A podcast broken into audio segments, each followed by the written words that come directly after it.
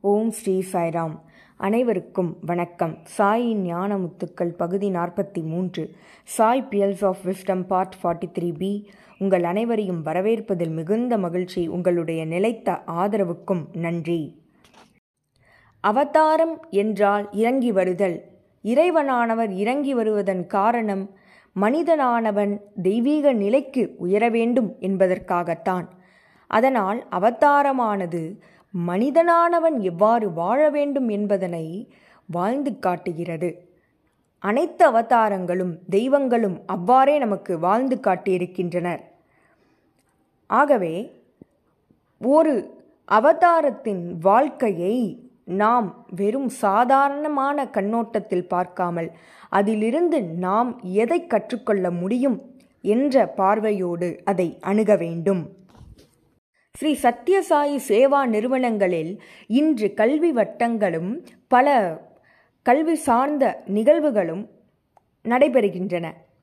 நிச்சயம் பகவானின் வாழ்க்கையை எடுத்தும் அவர்கள் பாராயணம் செய்வர். அவ்வாறு பாராயணம் செய்யும் பொழுது நாம் பகவானின் வாழ்க்கை செய்தியில் எதனை கடைபிடிக்கலாம்? எதனை நம்முடைய வாழ்க்கையில் கடைபிடிக்கலாம் என்பதனை ஆய்வு செய்யும் வகையில் பாராயணம் செய்ய வேண்டும்.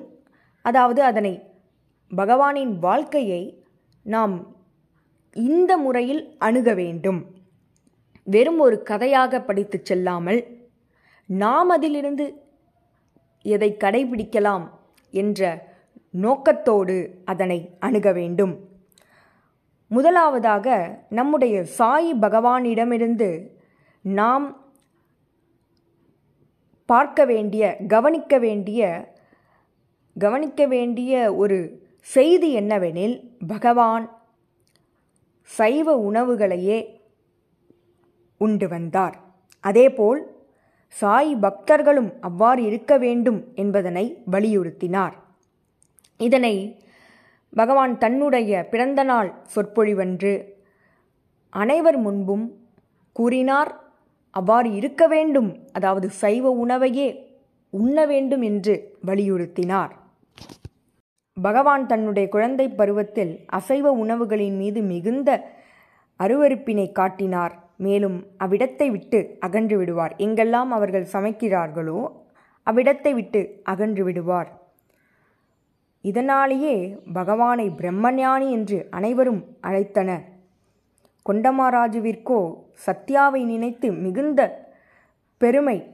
மேலும் கிராமத்தில் சேவல் சண்டை அல்லது ஒரு மிருகத்தை துன்புறுத்துதல் இது போன்ற நிகழ்வுகள் நடக்கும் பொழுது சத்தியமானவர்.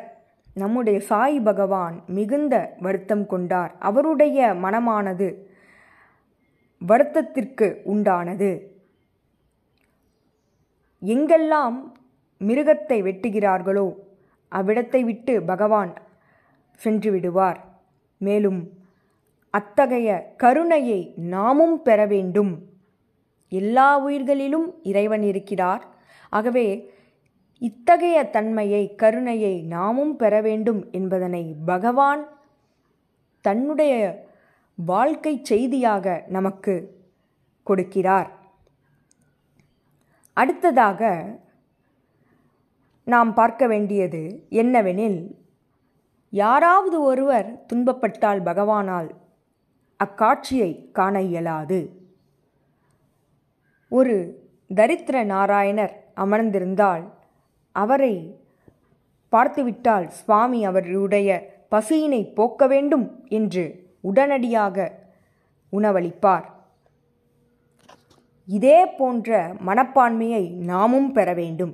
யாராவது உணவு இன்றி தவித்தால் உடனே அவர்களுக்கு உணவினை கொடுக்க வேண்டும். ஆனால் இன்றைய இயந்திரமான உலகத்தில் அலட்சியமாக மக்கள் இருக்கின்றனர். தங்களுடைய வாழ்க்கை மட்டும் போதுமானது. சுயநலத்தோடு மற்றவர்களை பற்றிய கவலை இல்லாது இந்த உலகமானது போய்கொண்டிருக்கிறது ஆகவே சுவாமியிடமிருந்து நாம் கற்றுக்கொள்ள வேண்டிய விஷயம் எங்கெல்லாம் யாரெல்லாம் துன்புறுகிறார்களோ அப்பொழுதெல்லாம் அவர்களுக்கு உதவிக்கரத்தை நாம் நீட்ட வேண்டும். பகவான் நமக்கு கொடுக்கக்கூடிய செய்தி இதுவே. ஒரு மனிதன் துன்புற்றால் மேலும் ஒரு தரித்திர நாராயணர் தனக்கு ப தனக்கு உணவு வேண்டும் என்று கூறினால் உடனடியாக அவர்களுடைய துன்பத்தை நீக்குவதற்கான செயலை நாம் செய்ய வேண்டும். பகவான் தன்னுடைய குழந்தை பருவத்தில் யாரேனும் உணவு கேட்டால் உடனே தன்னுடைய தன்னுடைய வீட்டிலிருக்கும் உணவினை எடுத்து கொடுப்பார். ஒருமுறை இதனை பார்த்து கொண்டே இருந்த ஈஸ்வரம்மா அவர்கள் சத்யா இதுபோல் நீ உணவினை கொடுத்து கொண்டே இருந்தால் உன்னுடைய உணவினை நீ அவர்களுக்கு கொடுத்து விட வேண்டும் நீ பசியோடு இருக்க வேண்டும் என்று கூறிவிட்டார். இந்த கண்டிப்போ பகவானை நிறுத்தப் போவதில்லை. சுவாமி தன்னுடைய தன்னுடைய உணவினை உணவு வேண்டி வந்தவருக்கு கொடுத்தார். பகவான் உதவ வேண்டும் அல்லது அவர்களுக்கு அவர்களுடைய பசியை தீர்க்க வேண்டும் என்று முடிவு செய்துவிட்டால் அவரை யாராலும் தடுக்க இயலாது. அதேபோல் நாமும் யாரேனும் துன்புற்றால் உடனே அவர்களுடைய துன்பத்தை நீக்க முயற்சி செய்ய வேண்டும். இதுவே சுவாமியிடம் இருந்து நாம் கற்றுக்கொள்ள வேண்டிய செய்தியாகும். பகவான் அதன் பிறகு என்ன செய்தார் என்றால் தான் உணவு உண்பதையே நிறுத்திவிட்டார். ஏனெனில் அந்த உணவினை பிறருக்கு கொடுத்தார். இதை பார்த்து கொண்டிருந்த ஈஸ்வரம்மா அவர்களால் தாங்க இயலவில்லை. சத்யா நீ உணவு உண்ணாமல் இருக்க வேண்டாம். நான் இனி அவர்களுக்கு உணவு வழங்குகிறேன் என்று அவர் முன்வந்தார் மேலும் சுவாமி என்ன கூறினார் என்றால் நான் உணவில்லாமல் இல்லையே எனக்கு ஒரு வயதானோர் உணவு அளித்து கொண்டே இருக்கிறார் என்று தன்னுடைய கையினை தாயின் தாயின் முகர்விற்கு சுவாமி வைத்தார். நெய் நெய் நறுமணமானது அங்கு வீசியது. ஆகவே சுவாமி எவ்வாறு நாராயண சேவையை அப்பொழுதே தொடங்கி வைத்திருக்கிறார் என்பதனை நாம் பார்க்க வேண்டும். இப்பொழுது நிகழ்ந்து கொண்டிருக்கும் நாராயண சேவையை நாமும் செய்ய முன்வர வேண்டும். இதனை அனைவரிடமும் பகவானின் இந்த வாழ்க்கை செய்தியை அனைவரிடமும் நாம் கொண்டு செல்ல வேண்டும். மேலும் அடுத்ததாக நாம் பார்க்க இருப்பது என்னவெனில் சுவாமி வயதானோருக்கு ஊனமுற்றோருக்கு அனைவரையும் பகவான் கையினை பிடித்து உதவி செய்வார். சாலையை கடக்க உதவி செய்வார். ஏழை எளியோருக்கு உதவி செய்ய தயாராக இருப்பார். அதேபோல் நாமும் தயாராக இருக்க வேண்டும்.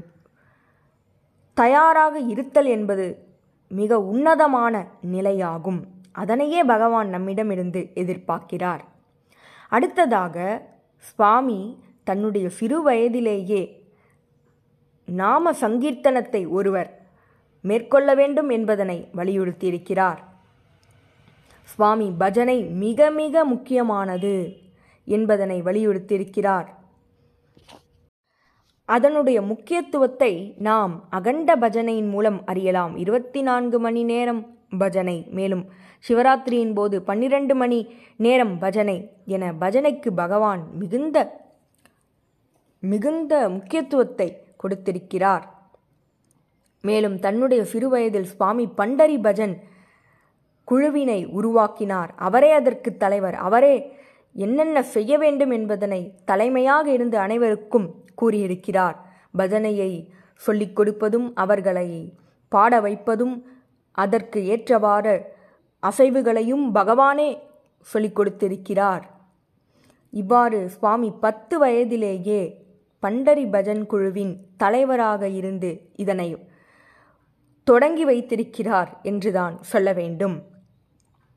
அனைத்து குழந்தைகளும் உற்சாகமாக சத்யாவின் பின் நின்று இந்த நாம சங்கீர்த்தனத்தை நகர சங்கீர்த்தனத்தை மேற்கொண்டிருக்கின்றனர். இவ்வாறு கிராமங்கள் முழுவதும் இந்த பண்டரி பஜனின் ஒளியானது ஒலித்தது என்றுதான் சொல்ல வேண்டும். சுவாமி இந்த பஜனையின் தாளம் ராகம் ஆகிய அனைத்துமே சரியான முறையில் இருக்க வேண்டும் என்பதில் மிகவும் கவனமாக இருப்பார். மாணவர்கள் ஒரு பஜனையை பாடும் பொழுது சுவாமி இது அனைத்திலும் கவனமாக இருக்க வேண்டும் என்று அவர்களுக்கு வலியுறுத்துவார். ஏனெனில் இறைவனுக்காக நாம் பாடும் பொழுது அதில் அதில் எந்த விதமான அசட்டைத்தனமும் இருக்கக்கூடாது. அதில் மிகுந்த கவனத்தோடு அதில் மூழ்கி பாவத்தோடு நாம் பாட வேண்டும் என்பதனையும் சுவாமி வலியுறுத்துகிறார். அடுத்ததாக பகவானின் வாழ்க்கையிலிருந்து நாம் கற்றுக்கொள்ள வேண்டியது சுவாமியை அனைவரும் குரு என்று அழைத்தார்கள். ராமநவமியின் பொழுது சுவாமி புட்டபர்த்தியில் ராமரை தேரில் வைத்து அழைத்து வருவார்கள் அல்லவா?